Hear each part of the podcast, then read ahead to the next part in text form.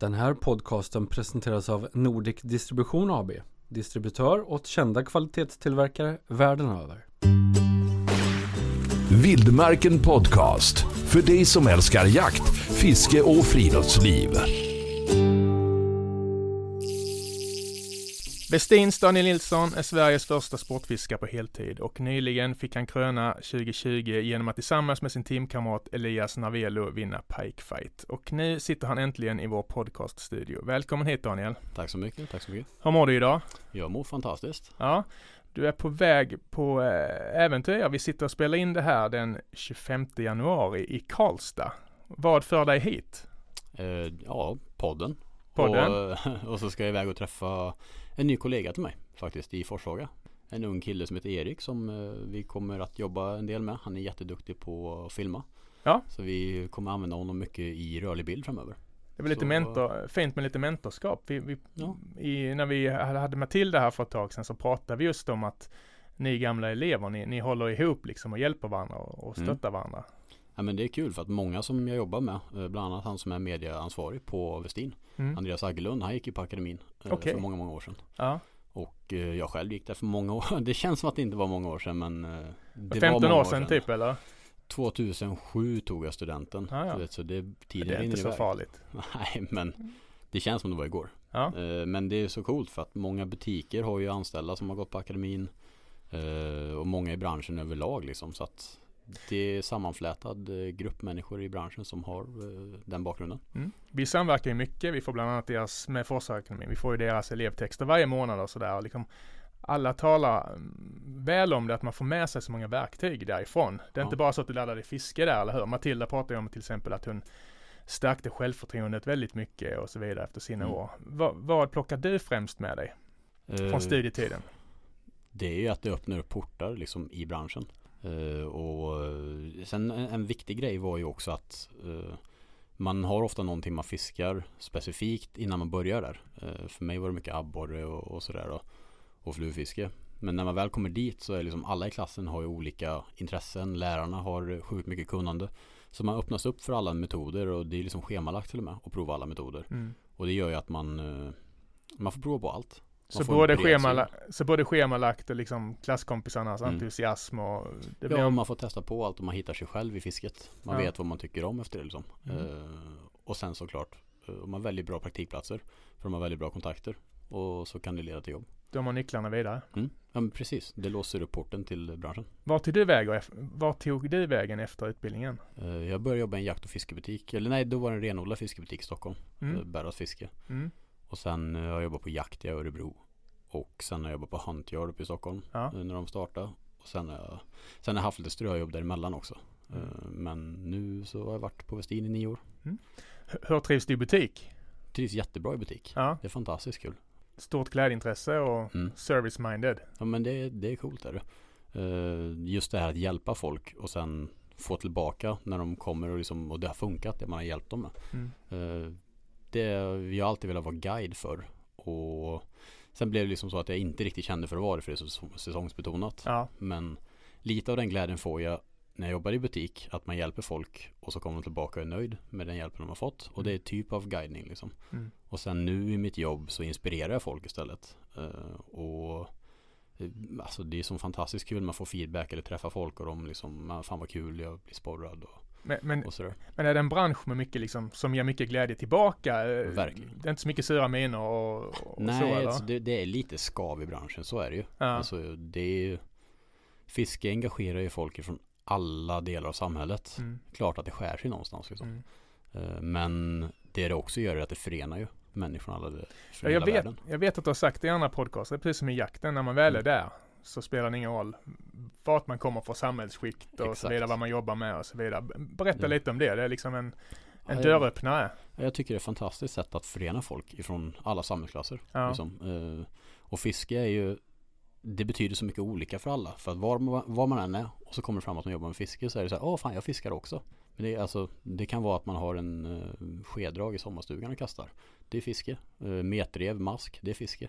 Uh, vart du än kommer i världen kommer du hitta folk som fiskar och det behöver inte kosta pengar. Det är en Alltså- internationell icebreaker. Ja, och det är liksom, det förenar folk uh, på mycket. Och, och även om du inte fiskar så kanske du har en pappa som fiskar Mm. eller en brorsa eller en syrra liksom. Men det är det som är så fantastiskt med det. det jag, gillar, jag gillar personligen inte fotboll. Det är Nej. inte min grej alls. Uh, men jag har stor respekt för fotboll. För man ser det förenar människor från varenda del av hela världen. Kommer du till en liten by i Afrika, kastar du in en boll så kommer du se barnen leka med den. Mm. Eh, samma med fiske. Och eh, man kan liksom hålla det till den simpla glädjen med att fånga på ett metspö. Och du kan få så många timmar med roligt med dina barn. Ja, jag hörde en intervju, 30 spänn. Ja, så kan man 30 ska- spänn. Så ja. åker du ut med, med, metrev och du kommer bli ja. skitglad när du fångar fisk. Ja, Eh, eller så lägger du flera miljoner som en annan gör liksom. ja. Och bara går fullt ut. Och sanningen är att jag har nog lika roligt som, Det kan vara samma glädje. Ja, det kan vara samma glädje. Du är ju en pionjär. Jag har förstått det. Det här, vi kör ju det här avsnittet lite på uppstuds. Det var Mm. inte länge sedan vi visste att ni skulle komma inom här. Nej. Men om jag har förstått det rätt. I presentationen sa jag att du är Sveriges första sportfiskare på heltid. Först och främst, det stämmer, eller hur? Mm, men jag skulle nog nästan till och med i Europa faktiskt. Ja, för det var det jag skulle komma till. Det- Det är väl ovanligt i, det, det är inte Mm. bara ovanligt i Sverige, det är ovanligt i hela Europa. Ja, det är väldigt, väldigt nytt hela det här steget som Westin tar. Ja, Så det, Westin är i framkant. Det är kul. det? det? det är faktiskt väldigt kul att, Ja. att säga att vi är det. Eh, och det är min chef då som är väldigt nytänkande, Thomas Pedersen. Ja, Han, eh, vi har jobbat för honom i nio år nu. Och med min roll som säljare, jag har varit säljare. mm. Eh, och med den här rollen så har det kommit mer och mer marknadsföring sista åren. Och i dagsläget med våran, hur det går för Westin och, och hur på sätt vi gör det. Så var det ändå ganska logiskt steg för honom att ta och sätta mig på den här tjänsten. Du var inte helt eh, chockad när du fick förfrågan, Nej, för eller? det har ju liksom växt över till Det har den gått rollen. mot den, Ja. den utvecklingen. Exakt. Så det Ja. är kul. Men vad innebär det i praktiken? Jag förstår att det är komplicerat vad du Mm. gör, men, men går det att ringa in en dag liksom? Ah, Det är så himla luddigt är det. Ja, jag förstår. Väldigt flummigt är det. Det passar ju mig. Ja. Men eh, grund och botten kommer jag ju att finnas där jag behövs. Eh, och om det, nu har vi ju läge med pandemi i världen som sätter ju en del käppar i hjulet. Ger Såklart. också möjligheter såklart. Mm. Eh, men om vi tänker, om det inte var för Corona så hade, hade jag nu haft flera mässor ute i Europa på gång. Eh, som jag skulle varit på. Polen, Frankrike eh, bland annat. Då. Och sen även är ju tänkt, tankt, eh, tänkt att jag kommer att till exempel eh, göra filmprojekt med större butiker ute i Europa, i Sverige. Eh, göra mer sådana här produktioner som Pike Fight och sånt. Mm. Eh, vilket vi ändå kommer att fortsätta göra med. Kommer vi till. Ja, och sen göra mer specialprojekt. Så det kommer ju vara väldigt levande och aktivt den här tjänsten. Det är ju Mm. inte så här gå till jobbet och göra samma sak varje dag. Nej, jag förstår det. Så, och det passar Det är ju inte mig. löpande band. Mm, nej, exakt. Och det, det passar mig. Eh, men det är som många säger att det är drömjobbet. Men man ska också veta att det kommer med uppoffringar. Alltså, Ja, man- jag har ju hört att du jobbar heltid och så tr- tr- vad var det, det många, många timmar till. Tre månader till va? Utöver om du hade, du uppskattade Ja. mycket arbeta på ett år. Men det blir också så att det blir väldigt lugna perioder. Ja. Och speciellt nu då till exempel eh, med pandemin och sånt så är det väldigt lugnt periodvis. Mm. Men sen kommer jag ju ha perioder där jag jobbar liksom sjukt mycket istället. Nära värst. Sen är det ju väldigt när det är värst. Mm. Det har varit värst under höstarna eftersom jag har säljjobb som har högsäsong på hösten. Mm.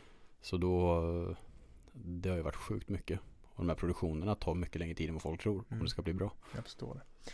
Du pratar själv om att du har, du har varit säljare, du har sälj i blodet. Om du, om du får koppla på den rollen och ohämmat berätta om Westins eh, storhet. Hur hade du lagt fram det då?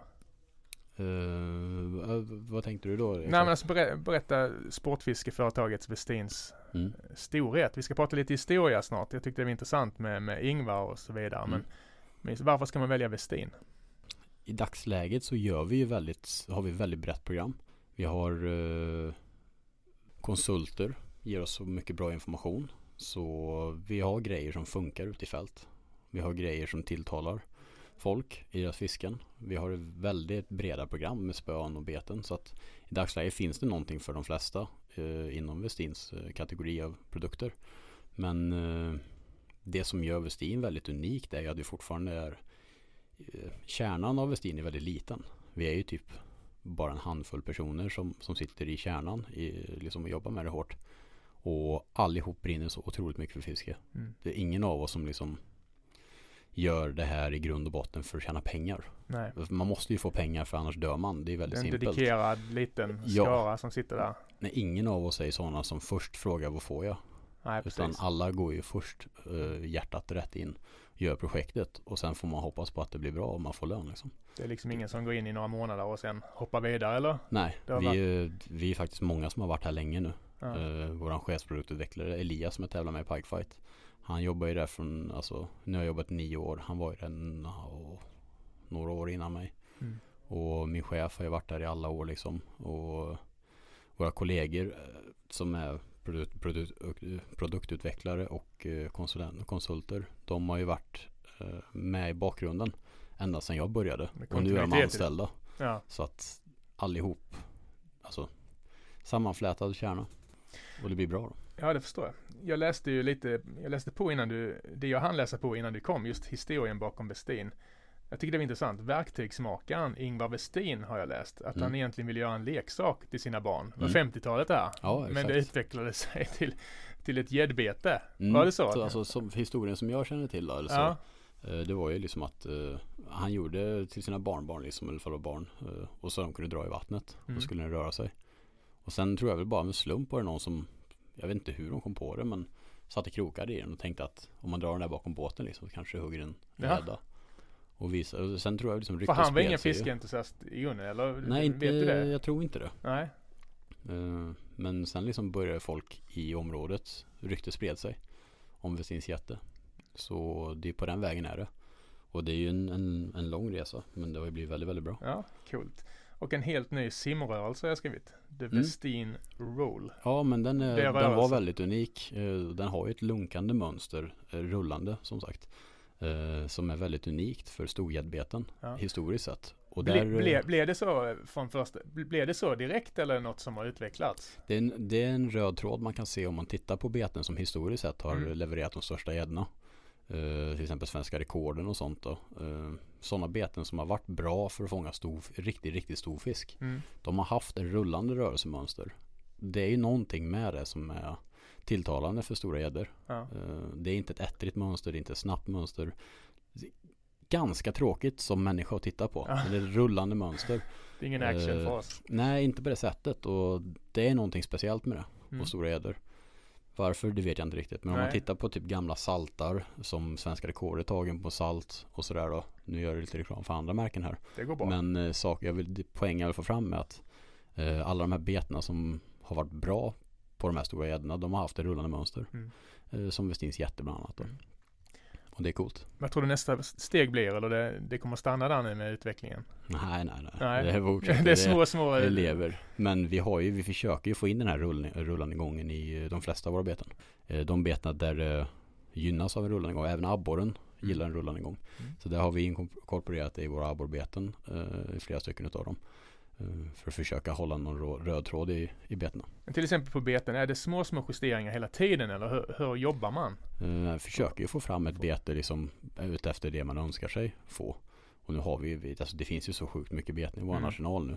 Mm. Så, och sen har vi också eh, mycket eh, marknad nere i Tyskland, Holland, Belgien, Frankrike och sånt. Så där är det ju en helt annan typ av fiske många gånger. Mm. Och eh, oftast mindre beten. Så där är det en helt annan femma. Hur står sig Sverige i konkurrensen när det gäller beten och, till exempel? Eh, Sverige är ju väldigt, jag skulle säga att Sverige är väldigt bra på allt som har med fiske att göra. Mm. Alltså vi har en väldigt hög kunskapsnivå bland fiskarna. Väldigt många som fiskar. eh, och väldigt insatta. Så jag skulle säga, Mm. Trumman säger liksom eh, i senaste Pike Fight tror jag det var han sa det att liksom Sverige har världens bästa gäddfiskare. Mm. Eh, och det vill jag hålla med om. Mm. Och det är inte bara gäddfiskare, vi ligger också i framkant tycker jag med mycket annat, både abborre och sånt då. Mm. Eh, och är väldigt nyfikna, tar till, tar till oss nya metoder. Eh, och sen tycker jag någonting i andra länder, många är ganska fast i gamla banor. Jag tycker Sverige är lite mer eh, öppna, aptera eh, influenser från typ USA och sånt. Ja men det var det jag menade, att man hinner i Mm. ganska svenskt att liksom skriva lite på Mm. redan fungerande Ja produkter, faktiskt. eller hur? Och det är därför jag tror också vi har så sjukt många duktiga betesbyggare Ja. i Sverige. Och där är ju också, alltså Sverige är väl bäst i världen. Mm. Om man tittar på mängden betesbyggare och snittkvaliteten och nytänket så är ju det, alltså Finns det någon legend i skrået som ni vill lyfta? Finns det några namn? Det, är- ja, men det finns flera stycken det, och det, det finns så sjukt många betesbyggare nu och som är så jäkla duktiga. Mm. Så det, jag vill vara försiktig med att inte börja lyfta någon och liksom, för det, det är många, jag vill inte glömma någon heller. Jag förstår. Men vi har, vi har de bästa i världen. Ja, ligger i tvivel. framkant. Du nämnde Elias och eh, Pike Fight tidigare tillsammans, Team Westin. Ni vann ju den tävlingen. Mm. För de som inte känner, vi har ju mycket jägare som lyssnar på oss. Mm, För de som mm. inte känner till Pike Fight. Det är en stor grej. Ber- Berätta om det. Vad är det för något? Uh, Pikefight är en tävling som uh, Söder Sportfiske i Stockholm har skapat Mm. tillsammans med eh, några leverantörer. Och då är det att vi är eh, sex lag nu då som tävlar på ett bestämt vatten. Det kan vara en kuststräcka som är förutbestämd eller eh, en sjö. Mm. Och i det här fallet senaste året nu då, då var det en kuststräcka och två sjöar uppe i Norrland och Jämtland. Mm. Så det är en tre tävling med poäng som man får varje dag. Och du måste göra ett bra snitt eh, under hela tävlingen då för att vinna. Mm. Två och två, Mm. ni har dummare i båten. Eller hur? Exakt, är- vi har ju alla ju kameramän i båten då. eh, Som filmar och är domare. Och kameramän ja. Ja, nej men det är samma person då. Det är samma person, okej. är Jag tänkte det var en helt crew på Ja, varje båt. nej nej nej. Det är en i varje båt och han agerar domare och kameraman då. Ja. Så nej, det är sjukt häftigt. Det, det är mycket känslor. Alla lagen lägger mycket tid innan och kontrollerar vatten och kikar runt och försöker lära sig vattnen för att göra så bra som möjligt på tävlingen. Så det blir en extremt hög kvalitet på tävlingen. Och, Och- de som filmar Freewater Pictures gör ju ett sånt, de är ju fiskare ute i benbergen Ja, jag såg lite klipp på det faktiskt. Och det de gör ju Välproducerat. väldigt välproducerat och det som är fränt med de här tävlingarna är ju att det dels tilltalar fiskare Mm. men det tilltalar ju väldigt många andra. Får ju väldigt mycket folk som säger att ja fan hela familjen är hemma och kollar nu och liksom de fiskar inte ens men sitter ändå och skriker och hejar på liksom. Så Mm. att de har fått det att nå ut till en bred krets eh, av folk. Mm. Och två år sedan, 2018, då köpte ju TV4 upp eller de erbjöd sig eh, visare. Så TV4 Sport eh, Sport kan, ah, vad tusan är det? De är så Ja, det- de har det- så många namn. Ja exakt. Ja. Så det var ju typ tre kanaler det gick på. Ja. Utöver YouTube då. Så det är coolt. Och det var tredje gången gilt jag har skrivit, stämmer det? Du har varit med och testat För innan? mig var det tredje gången. Ja, Mm. Och Westin äntligen. har varit med fem gånger. äntligen vinst. Mm. Ja. Men, men hur går det till när man förbereder sig inför en sån här tävling? För, för man får vara och reka innan, eller hur? Mm. Man, Vi får träningsfiska hur mycket som helst inför Ja. tävlingen. Förutom veckan innan tävlingen. Då får Okej. ingen vara på vattnen nej. utav oss som tävlar. Och vi får heller inte liksom be andra vara på vattnen åt oss och, och fiska. Det svåra med tävlingarna är det svåraste. För att som sagt vi är ju uppe och, och provfiskar. Men det här är ju i, vi får provfiska maj. Och sen är det andra veckan i juni filmade vi Mm. förra året. Och där har ju liksom veckan innan vi kom upp dit och började uh, träningsfiska så låg ju isen. Jaha. Så när isen släpper och, och de tre veckorna typ fram till filmning. eh, det hinner ju bli typ 18 grader i vattnet. Gäddorna har ju lekt sen gått ut efter sina lekplatser då. Okej. Eh, så det händer sjukt mycket i vattnet. Så där de är, eh, där, där vi hittar gäddorna när vi rekfiskar. Så där är de inte två veckor senare när vi ska tävla. Nej. Så att det, det handlar mycket om att eh, få koll på vart gäddorna leker. eh, och sen göra en prognos vart man tror att de är om två veckor. Hur tänker man då? Ja. Ta oss in i din hjärna där. De vattnen är ju väldigt karga där uppe. Ja. Och hittar man gräs så är det ju någonting som gäddan ter sig till. Okej. Betesfiskarna är i gräset och håller sig runt gräset. Så att stora gräsflak var ju nyckeln i år. Ja, ja. eh, På insjön i alla fall. Hur mycket delar man med sig av sånt när det väl är där? Absolut ingenting. Nej. Jag blir Alltså, förvånad det, att du vi, svarar. Vi pratar ju inte ens med varandra innan tävlingen. Nej. Det, finns ingen idé för alla bara är hemlighetsfulla. Det är, det är så mycket allvar bakom det. Vi är kompisar allihop bakom kulisserna men det är så mycket allvar i det innan. Mm. Så det är otroligt mycket hysch mörkningar och vet du, Frågar man någon någonting så kan man ju veta med att svaret är ju någonting kryptiskt för antingen få information eller vilseleda. Ja, precis.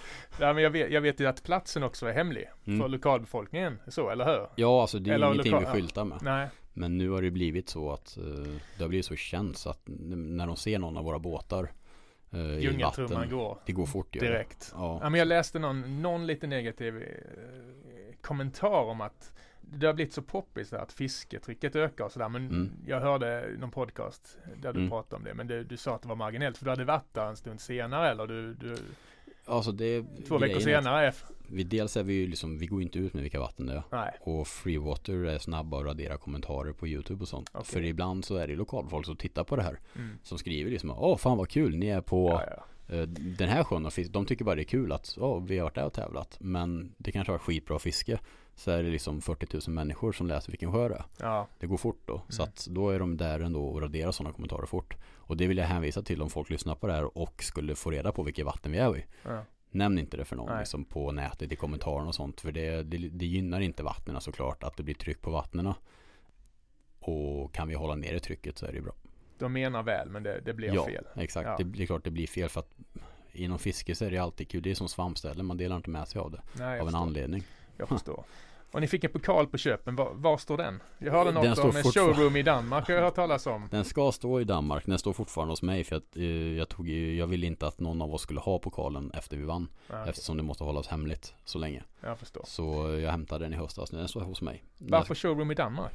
Uh, Westin ligger i Danmark. Okej, det är Det är huvudkontoret där. ja. Ja, jag Så det är uh, danskt nu då. Mm. Vi har fått in lite läsarfrågor också. Ja, coolt. Eh, några är lite tuffare, några är lite tramsiga. Mm. Eh, vi, vi, vi drar dem. Ja. Hur jobbar man med trovärdighet när man är märkesanknuten? Det är ju upp till betraktaren att avgöra hur trovärdig man är. Ja. Eh, och där är ju, har jag alltid varit väldigt transparent. Alltid skrivit vad jag fångar mina saker på. Eh, och, och jag försöker jobba med att lyfta andra även också. Eh, till exempel när jag kör produktvideos och sånt uh, ut hos kunder och jag visar till exempel mjukbete från oss. Mm. Så har jag alltid varit öppen med att liksom om jag rekommenderar ett uh, jiggskalle från CVC så säger jag det i filmen. Eh, är liksom, det är ingen som tjänar på att jag inte säger vilket det är. Eh, och skulle jag till exempel alltså nu har ju Westin, nu är vi så stora så att vi har allting. Men innan, jag har alltid försökt att fiska, hålla mig inom Westin och vi har liksom det som behövs Mm. eh, för att lyckas. Eh, och så typ, ja men vi har ju inte så mycket grejer till typ bottenmeter och sånt där men jag använder ju krok och allt möjligt från alla. Eh, Mm. men jag, och sen också det här Många hänger ju beten i munnen på fisket, eh, på fisken när man tar bilder. Och det är ett väldigt bra sätt för att jag, alltså Många vill veta vad man fångade fisken på när man lägger på sociala medier. Jag har ingen bild där jag liksom placerar betet eh, i munnen för jag tycker alltså det är lika trovärdigt att skriva i texten vilket bete det var på. Ändå får man ju frågor av vilket bete det var på fast man skrivit det men Ja, jag försöker alltid liksom vara transparent där och skriver också alltid vikten på fiskar till exempel. Mm. Liksom för att många bilder kan fisken se väldigt stor ut. Skriver man inte ut hur stor den var så tror kanske folk att den är extra stor och många drar ju nytta av det här liksom och låter fisken liksom se större ut än vad det är. Men jag Mm. försöker alltid skriva längd och vikt om jag har det på fisken. vi skrev nyligen en text om eh, trofébilder. Ja. Vad man bör tänka på och vad man absolut bör undvika. Mm. Vad det gäller i, i fiskevärlden. Okej. Vad, vad har du för tankar kring det? Vad tycker du man ska visa respekt och inte ljuga med vinklar och grejer? Vad, vad, vad finns det för något i fiskevärlden? Motsvarande? ja, det är ju kul det här för att eh, det har ju snackats en del om frontning på fisk eh, sista tiden. Eh, och det är ju bra för att eh, fiskar ser ju ofta större ut på bilden vad de är. Eller de gör ju det. Och jag tycker att det, man ska göra det. Alltså man ska fronta fisken. Fisken är ju liksom motivet i bilden. Och en fisk, en svensk fisk, insjöfisk, är inte en stor, det är inte en stor grej. Den är liten. En gädda på 10 kilo är inte speciellt stor till massan. Så att om en person håller den helt in till kroppen och liksom och sådär så ser den ju väldigt liten ut. Mm. Det, är en lite, det blir bara en 5% av bilden. Det är ju fisken man vill visa upp. Så jag tycker ju en, en bild när du framhäver motivet. Fråga vilken fotograf som helst. Ska man framhäva motivet på bilden eller inte? Mm. Man ska inte hålla den över axeln Du liksom. kan ju inte göra det, det blir inte bra liksom. Nej. Vill du ha en fin bild på din fisk men man ska också tänka på att håll fisken med respekt. Eh, minimera tiden i båten. Sådana saker är viktiga. Och är det till exempel en, ja, men får man en gädda på liksom 15 kilo, det går inte att hålla den på sträckta armar. En fisk på 15 kilo är sjukt tung. Mm. Eh, och ja, men då får man ju liksom stödja den bättre. Mm. Det är viktigt. Men jag menar en abborre på ett och ett halvt kilo, du måste fronta den. Den försvinner i bilden annars. Det blir inte en värdig bild för fisken som är jättevacker. V- vad, vad finns det för no-no? Vad ska man absolut inte göra? No, no. Men jag tycker fisken ska representeras i sitt, liksom i sitt S. Det ska inte vara skräp på fisken och sånt. Jag tycker att det ska framhäva färgerna på den. Vill gärna att den ska se pigg ut. Och det gör den liksom om du hanterar den väl. Snabb hantering. Snyggt. Hur hanterar du kritik? Jag har aldrig fått kritik. Nej, med tanke på sociala medier och så vidare så vet Ja. jag att man får kritik. Jag tycker att den kritiken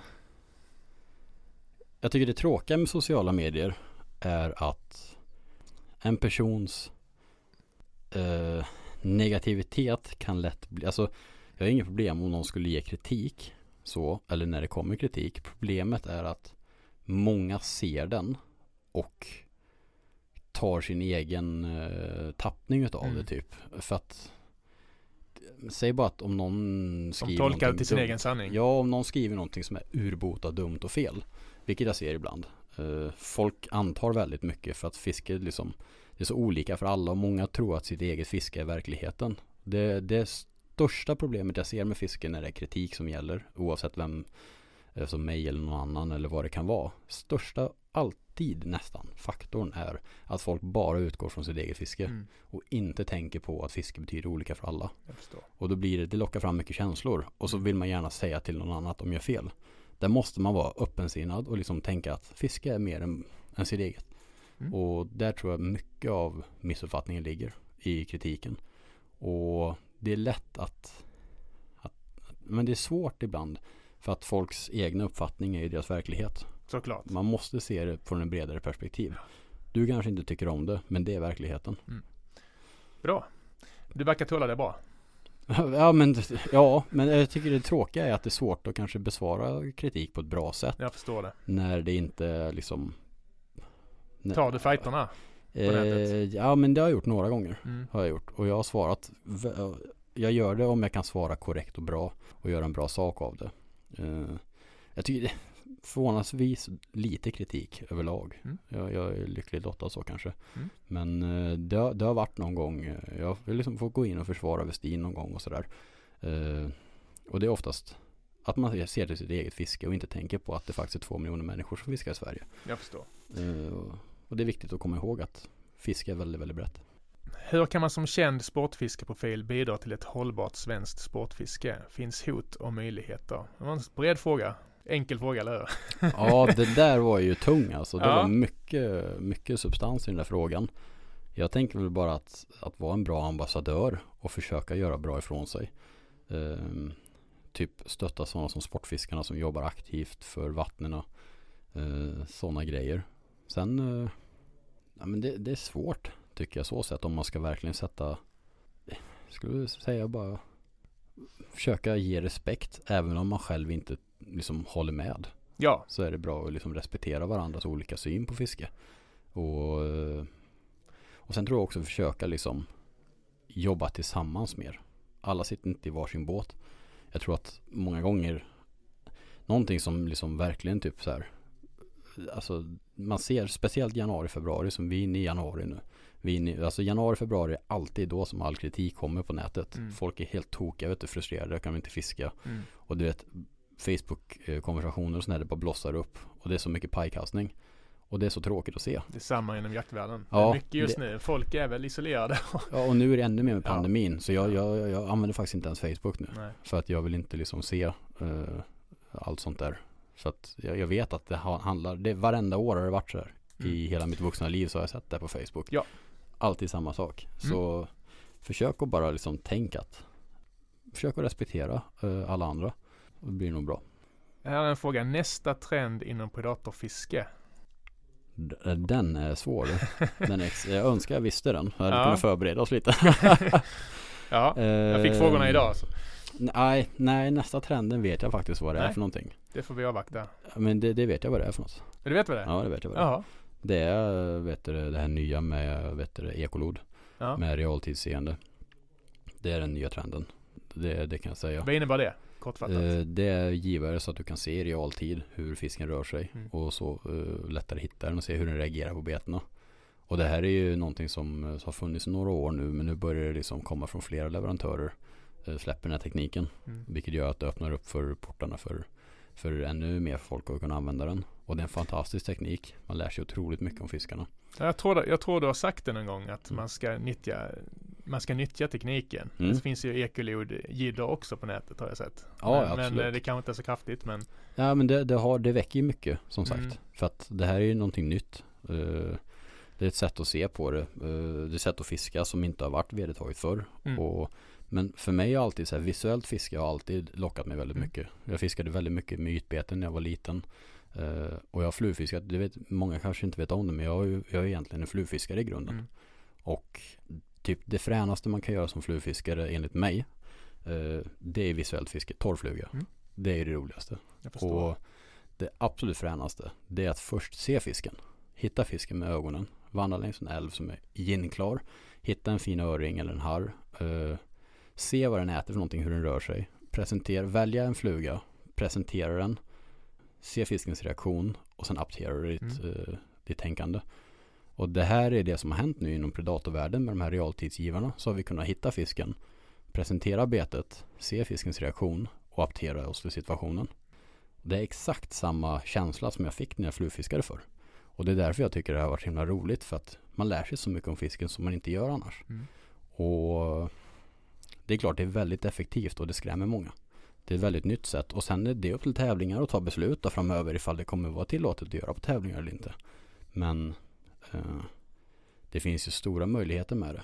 Och vi lär ser- oss mycket just nu. Jag ser eh, din entusiasm i ögonen. Alltså, har, Mm. har det genom de här åren blivit lite mer, vad ska man uttrycka det, jaded liksom? Det ska mycket till för att du ska få eh, känna det där, samma som du kände för 15 Mm. år sedan. Eller hur, hur blir det när man jobbar med det? Ja, man blir, allting blir ju lite avtrubbat Ja, när man har gjort det här i några år liksom. Så det kommer ljusglimtar ibland liksom när det blir någonting som man blir som ett litet barn igen. mm. Och när de här realtidsgivarna kom, pff, jag tror jag haft det i två år nu ungefär. Men första gången jag åkte ut, jag var lycklig lottad och jag jobbade med Garmin. Så vi var ute och testade deras givare först i Europa. Och det var alltså, när jag såg fisken komma jaga ikapp bete första gången där, det var ju liksom sjukt häftigt. du känner dig ung på nytt. Ja, Du är ju ganska det, ung, men Ja. du förstår vad jag menar. Men det, det, är, det är häftigt liksom när man ser någonting som, som verkligen skapar eh, en sån där wow-känsla. Och som det, är- det är ju sällan inom typ med beten och prylar och sånt för man är ganska avtrubbad och, och sånt där nu för tiden. Så att ibland kommer det sådana där glimtar när man bara ser någonting och man bara fy satan vad coolt liksom. Mm. Det är roligt. Jag förstår det. Något som jag tyckte var väldigt fint när jag gjorde lite research här i, i förmiddags, det var den här eh, aktion- aktionen, Livlinan, betesbyggare mot cancer. Ja, Ni var det- inne och drog pengar till Barncancerfonden. Ja det är häftigt där. Man, man kunde vinna en fiskedag med dig. Jag vet inte, har ni haft den dagen eller? Nej, Nej, eh, men jag- aktionen avslutade. Jag såg att det kom in nästan 38 000 Mm, för att få fiska med dig. Det, det var, det var ri- riktigt sjukt faktiskt. Ja. Eh, och, och, och, och, alltså, otroligt smickrande. Vad tänkte du när du Ja. såg slutsumman? Jag satt i en båt på en fjärd i Stockholms skärgård. eh, För jag visste att aktionen avslutas liksom om en kvart. Så jag sjösatte båten fort. Och så, för jag vet att aktionerna kan dra iväg lite grann sista tiden. Mm. Sista minuterna, folk som sitter och håller på det. Jag kommer inte ihåg exakt vad den var uppe i. Den, den var runt 20 000 tror jag. Eh, typ 20 minuter innan avslut. Oj. Och jag höll på att sjösätta båten och så såg man liksom under tiden jag sjösatte båten hade det gått upp till typ 30 000. Du vet, jag, höll ju på, jag vet inte vad jag skulle ta vägen. Ja. Så jag satt bara ute på en fjärd och stirrade på telefonen när aktionen avslutade. Jag trodde Mm. inte det var sant. Mm. Och sen började ju känslan komma. Hur i helskotta levererar man valuta för pengarna för att fiska en Ja. dag? Det är ju det är ju de som avgör det, eller hur? Det- ja, det är ju de som ja. har valt det. Det är ju fantastiskt fint. Det var ju fränt för jag ringde upp vinnarna eh, och pratade. Det är två, två stycken då som har gått ihop och kommit överens om en summa som var ett tak för dem då. Så Ska vi nämna dem? Jag tycker det var fint, fint av dem. Det, alltså, det är två grabbar från Stockholm. Ja. Eh, så, så vi... Det var inget företag så det var privatpersoner? eller? Ja, privatpersoner. Ja. Så de... eh, Nej, jag erbjöd några olika alternativ som man kan göra. Jag vill ju såklart leverera så bra jag bara kan. Och Mm. de är gäddfiskare, de kollar pikefight och sånt. Så, ehm, eftersom vi gjorde väldigt bra ifrån oss på pikefight finalvattnet i år. Så erbjöd jag att vi skulle åka upp dit och köra där uppe. Coolt. Eh, så vi kör... Mervärde. Ja, exakt. Så det tyckte de var en skitcool idé. Så vi får se Ja. vad det blir. Ja men du är en jättestor profil i branschen och Men det jag såg som jag hade varit nervös för, du, du, jag tror att du lovade att du skulle laga mat också. Det, det gör jag jättegärna. Jag älskar att laga mat. Ja, vad, är, vad kommer du bjuda på? Ja, ja, det var ju det också. Hur, hur ger man valuta för pengarna? Jag vet inte vad jag kan... 38, 38 000, Så här, Lobster Thermidor blir lite svårt att göra på Murika men jag kan försöka. det blir inga fiskpinnar i alla fall. Men det sa jag till dem att ni vet att det är helt omöjligt att få värde för pengarna och då, då skrattar de bara. Ja. Så det är de införstådda med. Men det kommer bli en skitkul dag tror jag. De verkar vara härliga. Nej, vet ni när det är dags eller? Nej, vi, vi, kom, vi håller kontakten. Ja. Och så för att liksom, vi skulle kunna bränt av det nu i höst snabbt men jag vill ju såklart att det ska bli så bra som möjligt för Det dem. vore ju grymt kul om det kunde tas någon bild eller något. Det kommer det Det hade garanterat varit göra. kul att, att rapportera på något sätt. Men just det här hela livlinan-aktionen, jag tror det drog ju allt som allt. Jag, ska inte säga någon siffra nu som var fel, men alltså det var ju typ en kvarts miljon Jag och sånt såg där. det. Jag såg det. Det är helt sjukt. Nej, det är helt otroligt. Men vilka var det som roddade det här eller arrangerade det här? Det är en snubbe från Stockholm som heter, eh, han kallas för JL Lures, en betesbyggare. Mm? eh, Som heter Jakob Lindahl. Som står bakom hela livlinan nu. Han tog över ifrån en annan som startade projektet för några år sedan. Men eh, Jakob har ju drivit det nu i, för det här var första året tror jag han drev det. Och det blev ju jättebra. Han är ju sjukt eh, engagerad och duktig. Och det var roligt att han fick med oss. Eh, Det var jag och min kollega Jörgen från Westin och Jörgen drog ju också in en riktigt stor slant till, Mm. Till dem. Så att Ja, det är otroligt. Cred till honom. Ja men det är otroligt. Verkligen. Alltså det är sjukt många som har ställt upp Mm. i livlinan. Och betesbyggare och, och, och sportfiskare, liksom profiler och, och Mm. sånt. Så det ska bli jättekul att se till nästa år hur mycket. Nytta med nöje. Sjukt häftigt. Du Daniel, det börjar bli varmt i studion. Du ska Mhm. dra vidare. Vi håller avstånd för de som undrar. Vi, och så vidare. Men, men sista frågan. Om, om kidsen lyssnar på det här och känner att de vill bli nästa Daniel Nilsson. Vad har Mm. du för råd till dem? Eh, Det är faktiskt ganska vanligt att man får frågor liksom hur man ska liksom ta sig framåt i branschen. Bland ungdomar och sånt. Mm. Och jag tycker ju bara att alltså en, ett stort intresse, man måste ju vara sjukt nördig eh, i det man gör. Man måste älska fiske. Dedikerad. väldigt dedikerad. Man ska vara nyfiken. Man ska, man ska vara aktiv. I dagsläget är det viktigt att vara aktiv på sociala medier också.